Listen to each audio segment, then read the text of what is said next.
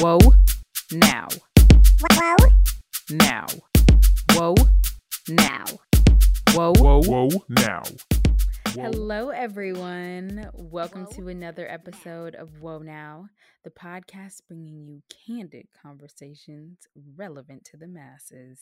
Yes, I, I added some flair in there. I hope you liked it. I want to start this episode with a thought provoking question for you Are you a dreamer?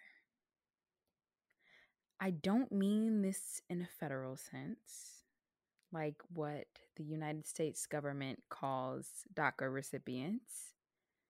I also don't mean the group of Dreamville artists that felt the need to get revenge not once, not twice, but three times.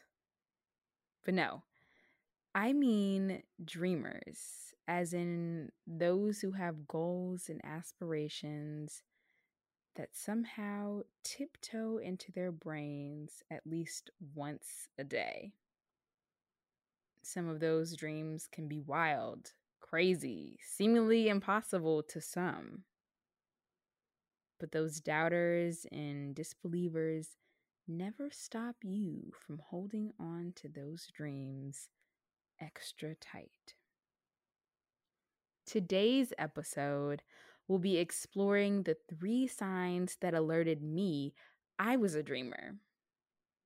And there's only one way to do it. You already know. You already know. You already know. Let's take a deep dive.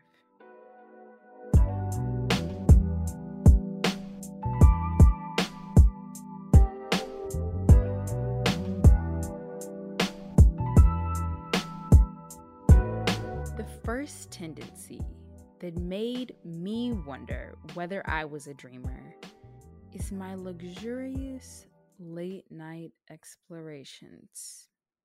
Allow me to explain. In the wee hours of the night, when not a creature is stirring, except Twitch streamers, online shoppers, and insomniacs, I somehow feel this is the prime time to begin planning dream vacations a year in advance. I typically start by doing some research on the safest place for black, the safest places for black women to travel, cheapest destination vacations, where can I stay and have easy access to other countries by train or cheap flight, you know? Just fiscally responsible searches. And all of that is eventually thrown out of the window, and I begin browsing flights to Santorini and stays in Johannesburg. Completely out of my means. Like, completely. Here's how limitless my brain is, and I just want you to prepare for this. I have 40 albums on Airbnb for trips. Yeah, that was, yeah, I quivered just a little bit. I've only gone on one using Airbnb only one trip. My brain literally is like, follow your heart. Your brain doesn't know what it's talking about. so though some may see this as pointless and personally cruel, which I can understand your point of view, I find pleasure in it simply because I am reminded of how beautiful my dreams are. Colombia, Spain, Budapest, Dubai. Dubai. I'll break for a moment to tell you this story. So, before COVID rocked all of our worlds, I was scheduled to do engineering research for a month in Dubai.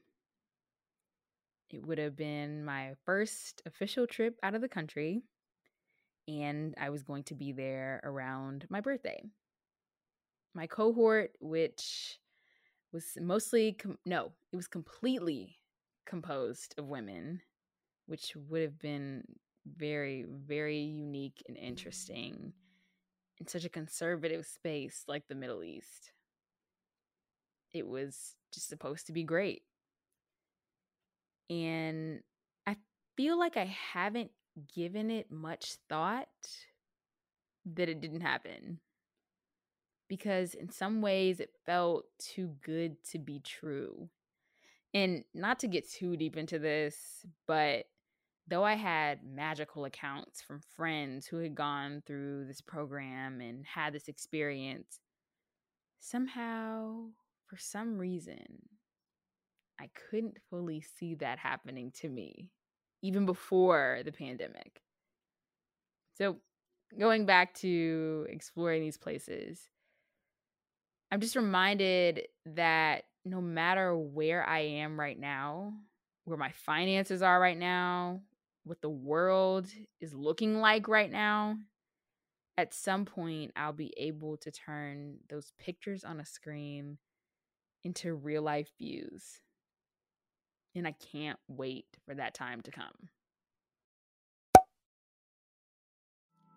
The second tendency that steers me to believe that I am a dreamer is my exacerbated wishful thinking.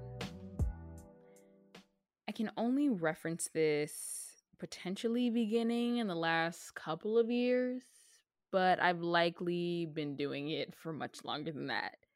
And basically, this practice is me in my room alone, creating fictional, hypothetical situations that I could potentially find myself in if certain variables aligned in very specific ways, which is why it's a dream. So, one of the examples that is popping into my head right now, simply because it's happened so frequently over these past maybe couple of weeks, is about myself and my friend Peyton. Shout out to Peyton. And we have recently been brainstorming a web series idea. So that's kind of been top of mind. It's been just all throughout my thoughts all the time.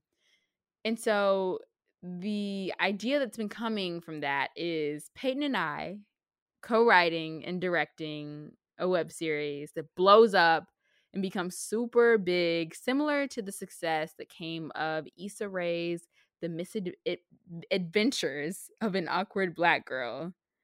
And then we would appear on ABC, NBC Nightly News, and of course, somewhere within the framework of MTV. We'd have a candid photo shoot interview with Vogue and Urban Outfitters just because we somehow fit into their demographic. The Breakfast Club and Sway in the Morning would want to interview us. And given that Peyton and I are literally, literally, literally soul sisters, we'd likely finish each other's sentences. I just picture all of this happening in my brain. And we'd receive praise and affirmations from our favorite celebrities like Sir Anderson .Paak and Daveed Diggs. If that was complicated to you, you're absolutely right. That was an entire mental gymnastics that I took the time to critically digest and deliver to you in a semi palatable way. You're welcome. And I'm not alone in this activity. I've spoken to someone about this. Shout out to Jamal and we both talked about how we do this. I think that mine originates from being a natural born only child. Growing up, I talked to myself a lot, and I still do. Honestly, just like this right now. I'm talking to me, but you're listening to it. So, hey to me and you.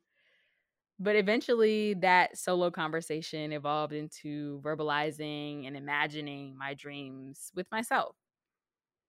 I actually find it super comforting. And I'm reminded that I still have an imagination and you guessed it, dreams.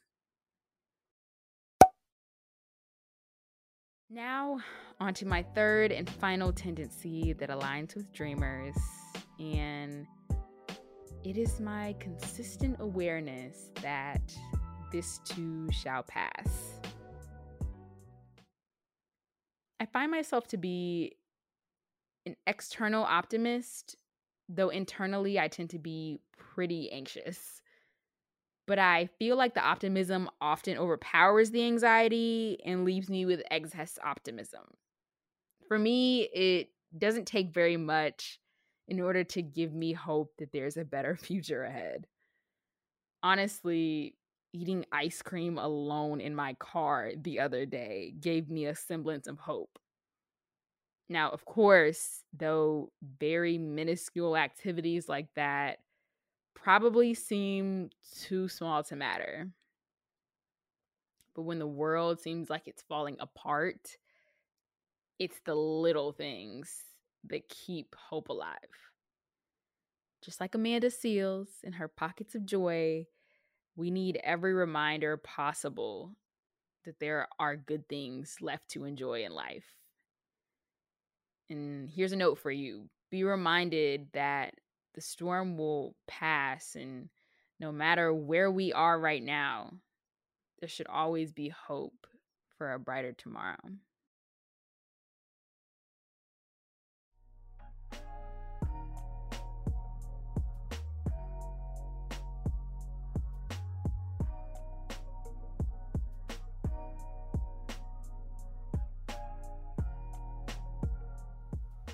Now, I hope that this episode did not make you cry too much. I hope that you had some tissues if you were crying a little bit. But initially, this episode had an alternate ending, and I recorded it before the passing of someone who was a part of a community, two communities actually, that I share.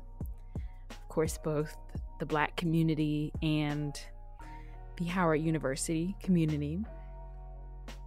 Um, I dedicate this episode to Chadwick Boseman, someone who had dreams that were founded and invested in at Howard University. I'm I'm so grateful